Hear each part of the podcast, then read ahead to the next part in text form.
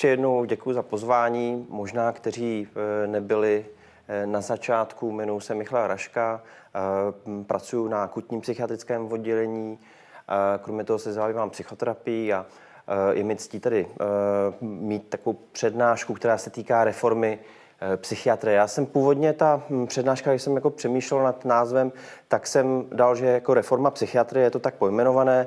Nicméně dovolil jsem si na poslední vůzovkách chvíli, když jsem si to připravoval, Eh, změnit eh, na reformu péče o lidi s duševním onemocněním a tím chci jenom poukázat, že se nejedná o reformu psychiatrie jako takové, ale že se jedná o systémové jako změny, systémové změny, které se týkají péče o lidi s duševním onemocněním a proč jako to reforma psychiatrie mě trošku možná i dráží a to si dovolím říct, že jsem teda jako ze strany psychiatrie, protože to má být multidisciplinární, Eh, bavíme se o tom, že máme, jako máme mít spolupráci s lidmi se sociálním sektorem, eh, máme jako spolupracovat vlastně s lidmi, eh, třeba i s policií, máme se spolupracovat s lidmi, kteří nejsou ze zdravotnictví a vlastně ta reforma psychiatrie jako poukazuje na to, že by se jednalo jenom o změnu zdravotnictví jako takového, ale tak to není. Takže v následujících 40 minutách se snažím, budu snažit přiblížit, co to vlastně ta reforma je, Eh, jak to nahlížíme, jaké jako jsou hlavní pilíře eh, té reformy a co se vlastně teď odehrává. Ta reforma probíhá už rok, od roku 2013, abyste měli představu. To znamená, máme za sebou přibližně 8 let. Eh, už spoustu věcí vzniklo, ale je to teda provázeno docela těžkými, těžkými jako hm, porodními bolestmi, řekněme, a, a, a není to vůbec jako jednoduché. Uh, jenom proč vlastně reforma?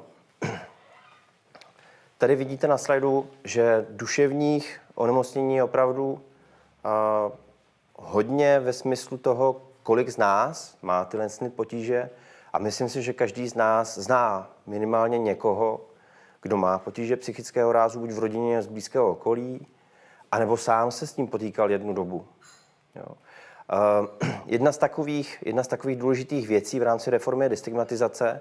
Já bych se rád do toho zapojil, protože sám osobně mám zkušenost s depresivními příznaky, s depresí jako takovou. Užíval jsem jednu dobu uh, antidepresiva a uh, vlastně pro mě to bylo velmi náročné, protože jsem docházel i na psychiatrii, docházel jsem na psychoterapii. Jeden z těch motivů, proč jsem vlastně psychiatrii, je i toto, abych nějakým způsobem získal to pod kontrolou.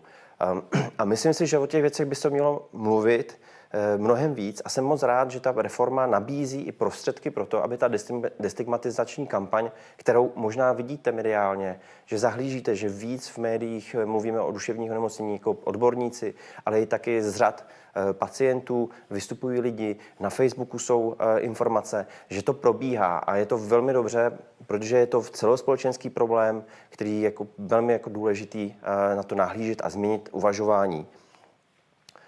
Pro představu, jenom eh, procenta eh, užívání alkoholu problém má víceméně 1,5 milionu lidí.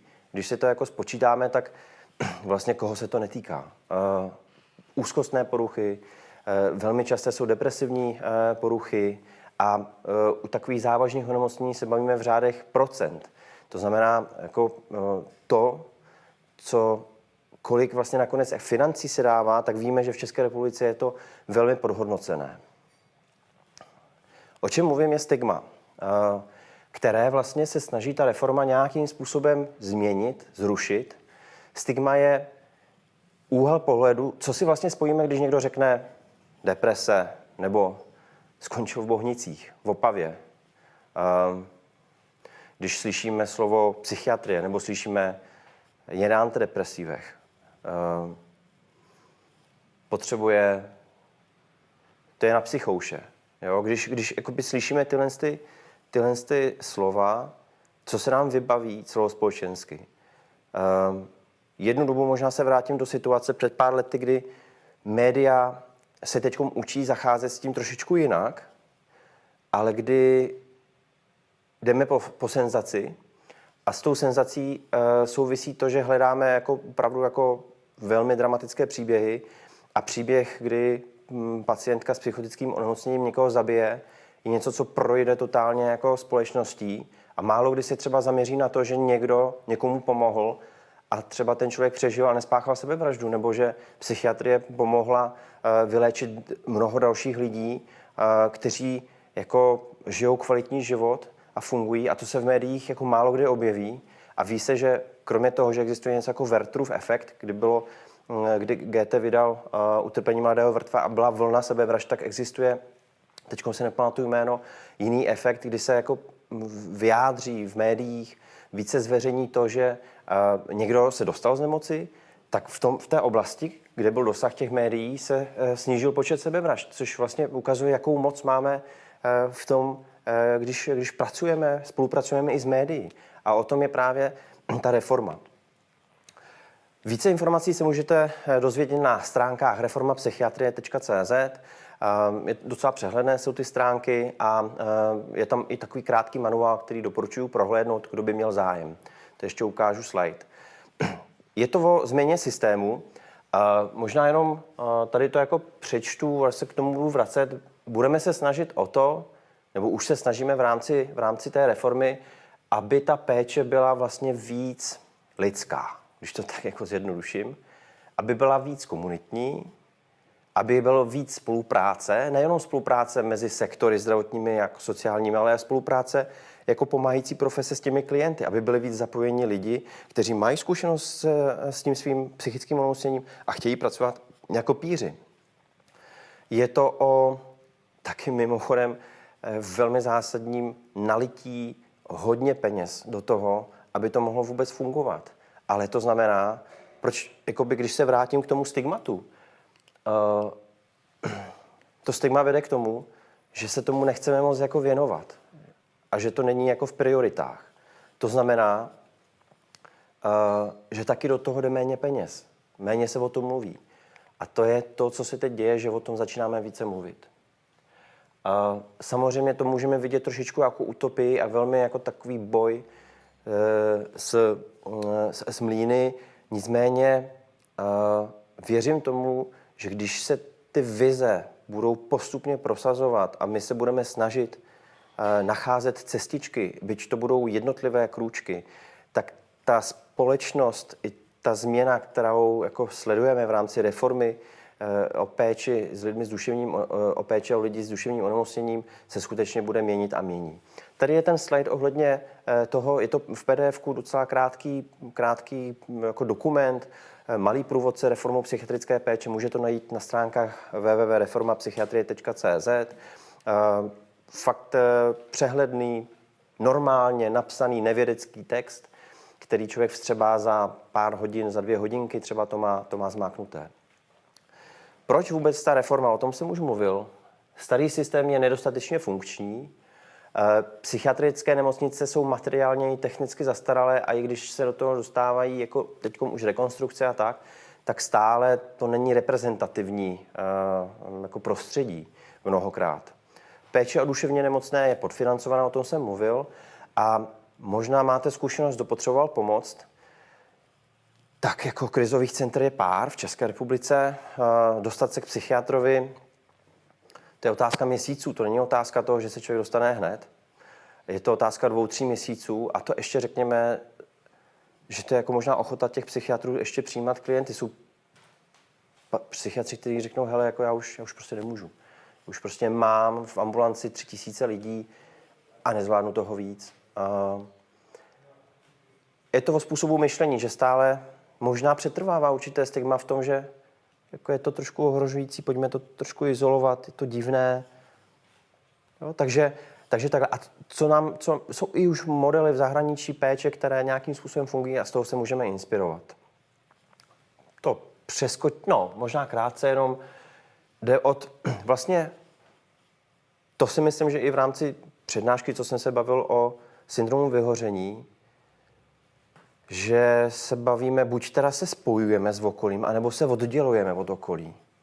A přijde mi, že ta psychiatrie stále má takový ten šmrnc toho oddělení a duševní onemocnění jako kdyby nebylo součástí života. A dneska teď eh, ta výborná přednáška o jak jednat s lidmi, eh, s dětmi, které prožili trauma, tak, no a teď mi vypadla úplně ta myšlenka, jo, uh, jde o to, abychom se nějak jakoby nějakým způsobem spojili. Teď jsem úplně zapomněl tuhle tu, co jsem měl jako za myšlenku. Nevadí, půjdeme dál.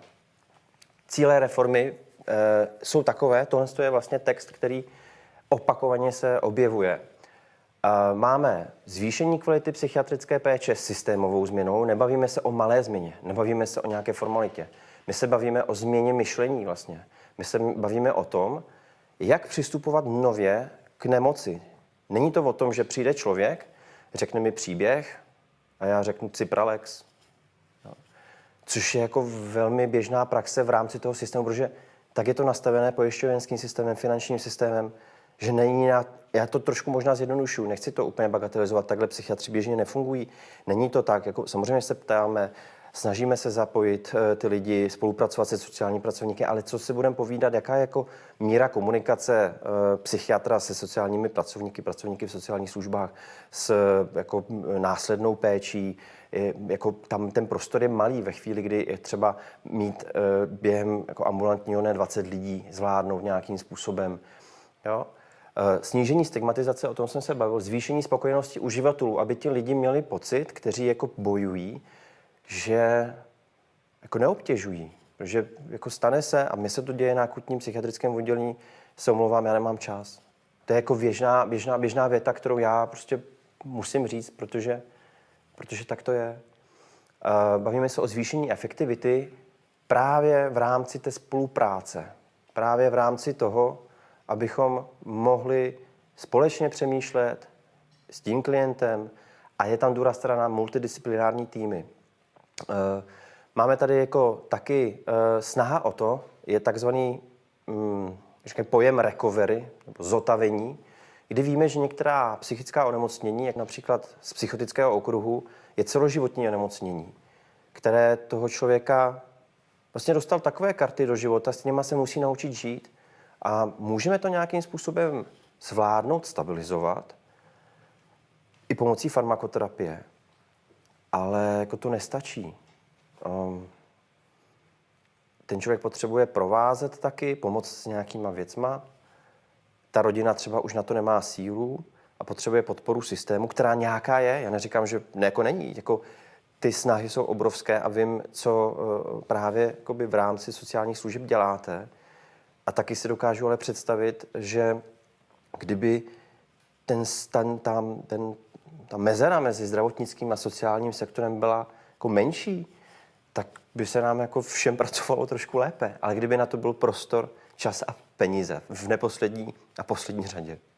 Tak, uh, a bavíme se také o humanizaci psychiatrické péče. To je o tom, jak vlastně, no jenom příklad, přemýšlel jsem, jestli to jako zmínit, ale jako odvážím si to zmínit. Jednu dobu jsem pracoval uh, v psychiatrické nemocnici v Bohnicích a já jsem tam eh, zahlídnul, to bylo nevím, před deseti lety, zahlédnul jsem, že tam natáčejí druhou světovou válku, že jako film. Jo, protože ty baráky tam vypadaly trošku ošemtile. Já, to není kritika ve smyslu, že by ty lidi jako na to kašlali, to prostě nebyly finance, nebyl, byla to víc ve péče o, o, o, ten systém, aby jako vůbec byly zaplaceni doktoři, sestřičky a všechno fungovalo. A, re, a rekonstruují si ty jako domy. Ale to je jenom ukázka toho, těch priorit vlastně. Jak to, že to není automatický. Jo?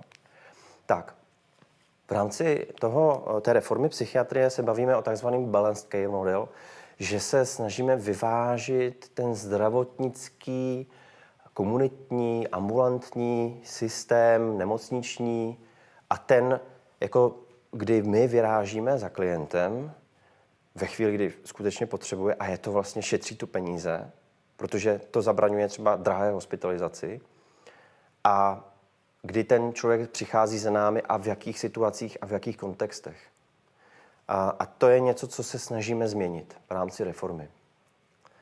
A jenom chci ukázat, že vznikají týmy. Těch týmů, co budou jako v rámci té reformy eh, péče o duševní zdraví, je čtyři typy. A ty služby se snaží nějakým způsobem propojit, vznikají komunity, jak vidíte, snažíme se propojit nějakým způsobem zdravotnické a sociální služby, přiblížit víc a jako tím příkladem je i talentsta jako konference, což jsem rád, že nějaká taková možnost je a že Vlastně můžeme se setkat jako sociální sektor, zdravotní, na, jedno, na jedné půdě a děje se to. Aby to bylo trošku nudnější, tak tady jsou nějaké dokumenty, které se opírají o Evropskou unii, o akční plány, které jsou jako za celou Evropu. Ale co je teda zajímavé a co teď probíhá, a moc se mi to líbí, že existují národní akční plány, které byly odklepnuty v roce 2020. A jedná se o národní akční plán pro duševní zdraví obecně, který navazuje na akční plán, respektive ten základní dokument strategie reformy psychiatrické péče. Jednoduše to stáhnete taky na těch stránkách z roku 2013 a navazuje, protože my se učíme, to znamená, nic není dokonalý, takže my jsme evaluovali data, nějakým způsobem se uh, zpracovalo, co je potřeba dál a to se odkleplo dál a je do roku 2030 nějaká představa, vize. Je Národní akční plán prevence sebevražd, což je úžasná věc, která se děje. A jedním příkladem je, že se řeší oblasti, místa, kde často lidi páchají sebevraždy v, skokem pod vlak, aby se tam vytvořili třeba ploty, aby se zatížilo, stížilo ten přístup tělen z těch míst například. Jo?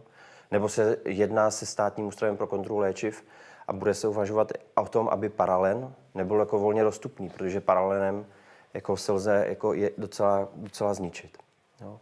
A pak je ještě Národní akční plán pro Alzheimerovu nemoc a obdobná onemocnění, což je taky velmi, velmi jako zásadní věc a myslím, že jako to by mělo být jako, jako velmi urgentně řešeno, protože péče o lidi s demencí, ale nejenom s demencí, ale jako vůbec stáří jako takové, je taky něco stigmatizovaného, že to není jako in, abychom se bavili o samotě. Co je důležité, vznikla Rada vlády pro duševní zdraví a jako tím je daná ta váha. To znamená, Nejsou to povídačky, že nějaká psychiatrická společnost si jenom tak řekne, hm, tak pojďme dělat tu reformu, protože to je in světově, ale skutečně ta vláda se do toho zapojuje. O to je to jednodušší vlastně implementovat nějakým způsobem, ať už vznikají různé kontroverzní situace a tak, ale myslím si, že to je dobře. Krátce jenom nechci to eh, komplikovat, jenom abyste měli představu, je nějaký úzus mezinárodní v tom smyslu, že jsou nějaké domény, jako zdraví, zaměstnání, vzdělání, bydlení, doprava, místní životní prostředí. Jo. Do toho taky myslím, že je důležité, že jsme se dneska bavili o architektuře. To do toho patří. Že člověk někde žije v nějakém prostředí, je to pro ní zásadní a to prostředí má nesmírný vliv na psychiku člověka a naopak. Že my to prostě nějakým způsobem recyklujeme, upravujeme to prostředí a to ukazuje i kulturu a taky jako vlastně i to, jak přistupujeme k tomu, co to, to duševní onemocnění je. Jenom chci tím říct, tím tím obrázkem, že není to o tom, dobrý den, mi je špatně, Cipralex. Je to o tom, abychom přemýšleli jako v širších kontextech a ta reforma, jak to pojmenuju, jako jak to pojmenuju psychiatrie, ale reforma péče o lidi s duševním onemocněním by měla zahrnovat tyhle domény. Současná péče je víceméně taková, kde jenom chci ukázat, že často dochází k tomu, že tady ta komunikace vázne, tady ta komunikace vázne, tady to je prostě problematické, eh, než se člověk dostane prostě třeba na psychiatrickou, to trvá. Ehm, nechci kritizovat v tom smyslu, že to nefunguje. Myslím si, že hm, Česká republika z hlediska zdravotnictví, z hlediska jako péče je neskutečně vysoko. Neskutečně vysoko ve srovnání s jinými státy. My, my se máme fakt dobře, jako opravdu dobře a myslím si, že si to velmi často jako neuvědomujeme a je, jako, je to někdy škoda.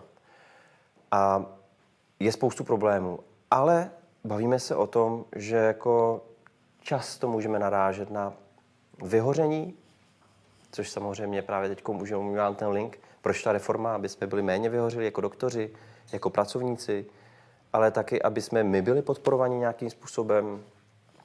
Mimochodem, to jsem teda jako v rámci reformy moc nezažil tu podporu, že by, jsme jako tam, že by to bylo jedním z takových cílů, to je spíš, že to stále zaměřený na, ty, na tu péči, ale OK. Třeba se to časem rozšíří. Tak a je nějaká jako nová forma v rámci psychiatrických služeb, řekněme, psychiatricko, no a teď už je to starý myšlení.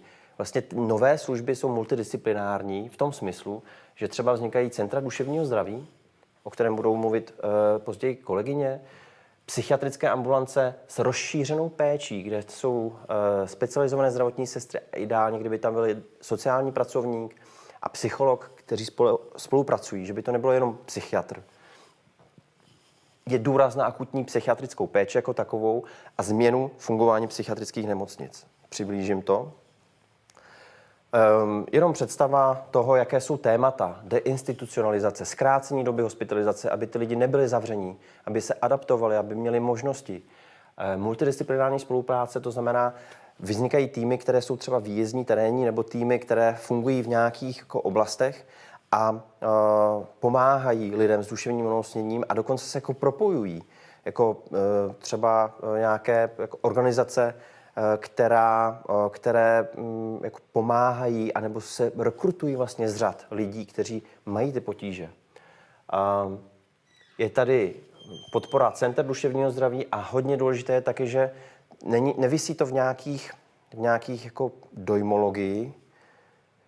Podobně to je někdy v psychoterapii, že vlastně hledáme psychoterapeutické jako faktory a my tak můžeme buď filozofovat, anebo fakt vememe a uděláme nějaký opravdu robustní výzkumy, a řekneme si, tohle funguje, tohle nefunguje. Tak to samé se teď děje v rámci reformy a snažíme se to mapovat a nějakým způsobem pak implementovat ty data. Představa je taková, že by mohly vzniknout víc akutních lůžek v nemocnicích, i akutní lůžek psychiatrických nemocnicích a to vzniká, to už je reálné. Rozšiřuje se aktuálně Ostrava, fakultní nemocnice, psychiatrická oddělení jakoby rozšiřuje. Havířov taky bude mít akutní psychiatrické oddělení větší. V Opavě se jako fakt mění jaká struktura péče. Eh, já neříkám, že to je vždycky pro dobro věci, protože vlastně někdy to může být tak, že to je obráceně, že se zkrátí doba hospitalizace na tvrdo, eh, finančně se nepodpoří krát, dlouhodobé hospitalizace a finančně se podpoří akutní, tak to jako je realita. A pak to může jakoby trošku uměle vypadat, protože ty lidi můžou vypadnout z toho systému a není dostatečně rozvinutá ta komunitní péče. Takhle to někdy vnímám, na druhou stranu si říkám, jak to dělat jinak. Jo? To je tako, taky otázka, že ta systémová změna je velmi náročná. Vznikají týmy, tady jenom ukážu, to je F tým, to je forenzní tým ochranné léčby, to znamená někdo, kdo udělal nějaký kriminální čin pod vlivem právě psychiatrického onemocnění, teď je zařazen do ochranné léčby. A teď taky, to jsou lidi, kteří někdy vypadávají ze systému. Tým Centra duševního zdraví, to potom později, dětský tým, to znamená tým, který se zabývá dětmi s duševním onemocněním. Vzniká teď Centrum duševního zdraví pro děti přímo v Ostravě, což je super. Geron, eh, tým zabývající se seniory a eh, tým, eh, který se zabývá závislostmi. Ale my jsme měli představu, že vlastně to pokrývá a že se bavíme o specializaci vlastně. Aby to nebylo, že jeden psychiatr bude řešit jako spoustu věcí.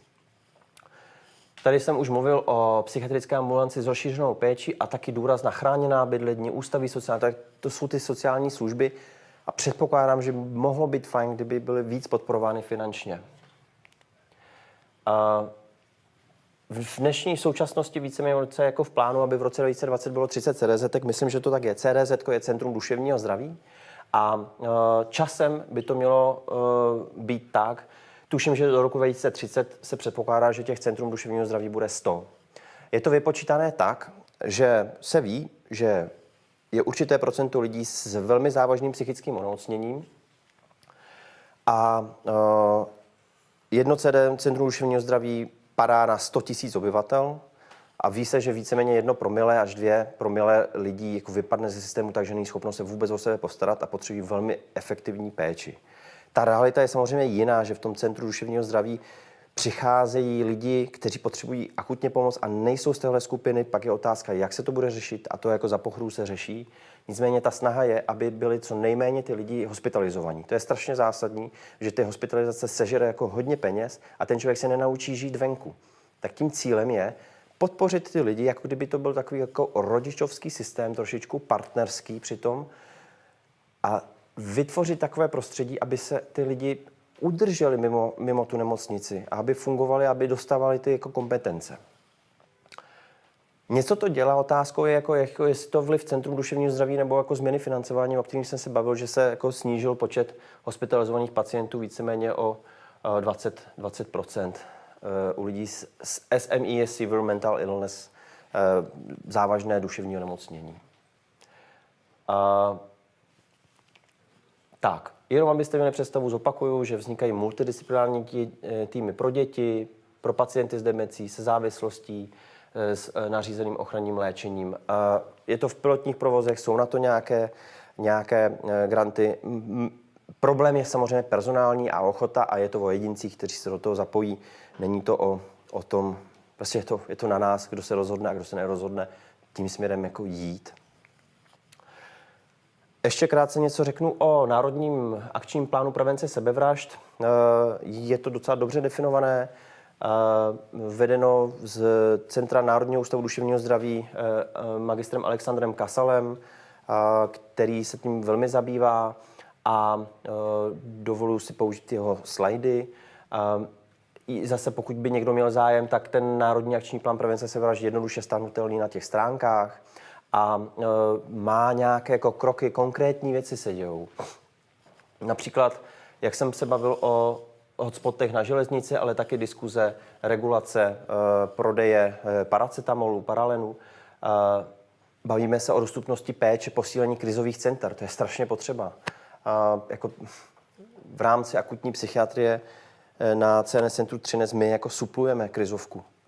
Jo, že vlastně tam přichází lidi zvenku a my jako děláme to, že suplujeme krizový, krizová, krizová centra, ale jako na druhou stranu myslím si, že to je fakt velmi podhodnocené eh, ve smyslu toho, kolik krizových center funguje v České republice, protože tuším, že přibližně pět, jestli nekecám. Tak, uh, zajištění návaznosti služeb. Taková drobnost, třeba praktická. Uh, když propouštíme klienta, který byl potřeba po sebevražném pokusu a měl sebevražné myšlenky a během hospitalizace to přešlo, tak eh, se ví, že nejčastější doba eh, sebevražedného jednání je po hospitalizaci do jednoho měsíce přibližně, nebo do dvou měsíců, kdy ty lidi spáchají sebevraždu, kdy najednou prostě se dostanou zase do toho prostředí, které nebylo změněné, které mohly být třeba souvisí s traumatizací a tak. A co třeba pomůže? Jednoduše to, víte, co já vám za týden zavolám, to je všechno. Pokud budeme mít člověka, který tohle bude třeba hlídat, anebo já si na to zvyknu, a že to bude implementace jako současné normální péče psychiatrické, že zavolám vám za týden, jak se máte, tak to je o tom lidství, o tom, že prostě máme zájem. Jak jsem se, jak říkal na začátku té přednášky o syndromu vyhoření, čím více dostávám do toho, co je odolnost, tak více vracím k tomu, že to jsou vztahy a ta podpora a ten zájem a že jsme důležití. A vlastně to je velmi zásadní, že ten člověk vnímá, aha, on má o mě zájem a to je prevence sebevraždy. Jako nic víc to není, nemusíme hledat nějaký zázraky nebo nějaké komplikované věci, jenom to, že já prostě řeknu, víte co, zajímá mě, jak se máte, zavoláme se za týden na schránou. A to redukuje neskutečně moc počet sebevražd. Takže další věcí je vzdělávání o světa. Jedna z takových věcí, což mě docela milé překvapilo, vypracovat analýzu potřeb a kompetencí sociálních pracovníků a pracovníků v sociálních službách v práci se sebevraženou osobou. Vlastně přijde mi to jako dobré mít nějaké informace. Samozřejmě jsou to velké nároky někdy. Neříkám, že lidi se sociální služby mají být psychoterapeuti, o to nejde, ale připravit si na nějaké věci a zorientovat se, myslím, že to je jako velmi důležité a mít nějaký jako fundovaný, nějaký jako základ pro sebe, aby ošetřit sebe, protože to je potom tak jako nepříjemné, když nevím. A, a zajištění dát pro, a zase bavíme se voda, takže se to nějakým způsobem zpracovává.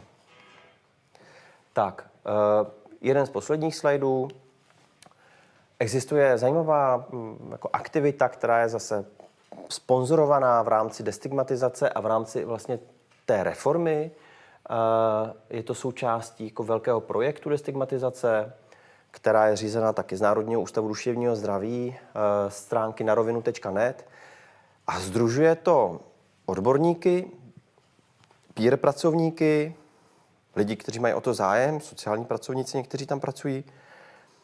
A součástí jsem jednu dobu přednášel a v rámci jakoby toho spolu vedl s peer pracovníkem a takové jako tříhodinové bloky, webináře to byly, nebo jak bych to nazval, prostě online, online setkání možná takhle, s lidmi s duševním onemocněním, s lidmi, kteří jsou rodinní příslušníci a potřebují podpořit, protože na ně se mimochodem hodně zapomíná, že jako zaměříme se na lidi s duševním onemocněním, ale co ty mamky, nebo co ty, co ty děti, nebo jako co, co partneři lidí s duševním onemocněním, to, jako je, to je velmi jako velká zátěž a na to je třeba se taky zaměřit. A to se taky zaměřuje tenhle ten projekt. A je to hrozně fajn, protože jako dělají jako výborné, výborné věci, výborné aktivity. A, takže tomu velmi fandím a jsem rád, že to financování tam je eh, zajištěné a že to vedou lidi, kteří mají jako, jako opravdu jsou srdcaři a vznik, jsou tam i mapy vzniklé v rámci jako sociálních služeb, zdravotních služeb, jakože to tahle jako věc jako, jako destigmatizační, snaží se zapojovat tu destigmatizaci do různých oblastí. Takže takhle jakoby takováhle taková věc. A jenom teda na závěr, abych po tom přiblížení jak to jako shrnul, co to ta reforma psychiatrie, ale spíš bych to pojmenoval jako reforma psychiatrické péče o lidi s duševním onemocněním je jako mm, o tom, aby se ta péče zličtila, aby se tam nalilo víc peněz, aby došlo k zásadní změně. Ta systémová znamená změna, změna myšlení. E, změna toho, když si řeknu, potřebuju, už, už to nezvládám, potřebuju psychiatrický, jakoby potřebuju hospitalizaci na psychiatrii, aby to nebylo Maria.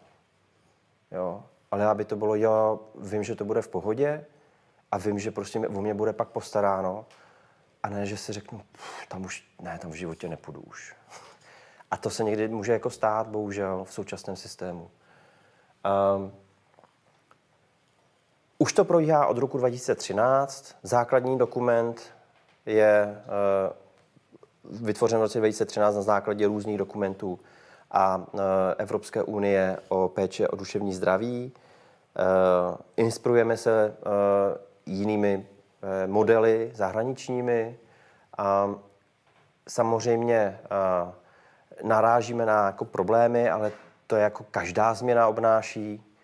A, takže, takže to je v pořádku. A přijmout to, akceptovat a nenechat se tím odradit a nebýt tak jako, jako negativně možná nastavený k tomu, že to nepůjde třeba. Hodně se nážíme na nedostatek personálu. To je, jako, to je bohužel problém, ale věřím, že časem se to vybuduje a to je taky o té prestiži třeba uh, psychiatrického, uh, psychiatrického povolání nebo uh, péče o lidi s duševním onemocněním.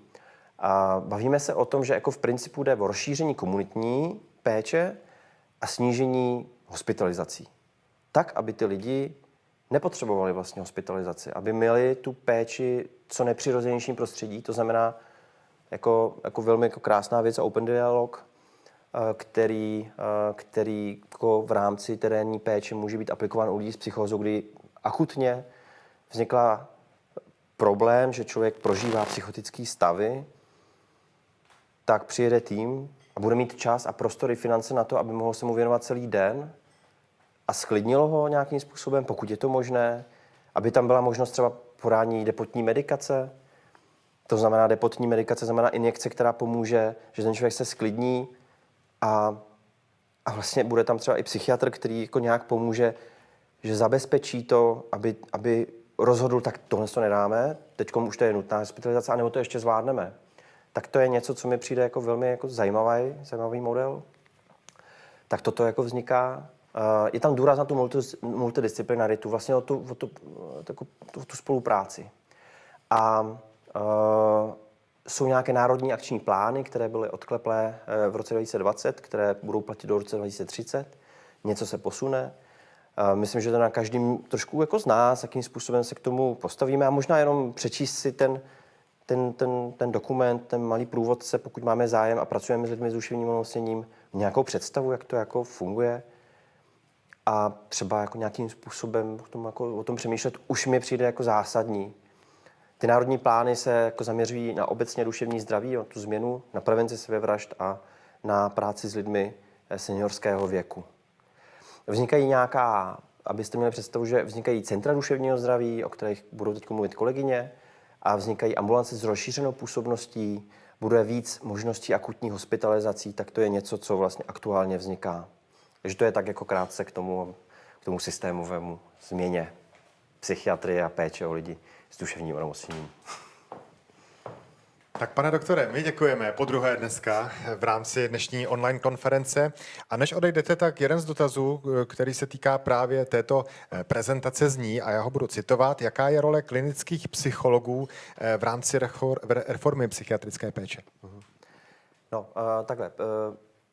Co vím, tak v rámci Centra duševního zdraví je, Centra duševního zdraví nebo vše, co všechno, co vzniká, má nějaká pravidla a vím, že eh, klinický psycholog je nutnou součástí třeba toho Centra duševního zdraví a to samý ta ambulance s rozšířenou působností. To znamená, že tam bude užší spolupráce psychiatrů, sociálních pracovníků, pracovníků v sociálních službách a, a, a psychologů, tak to je jedna věc.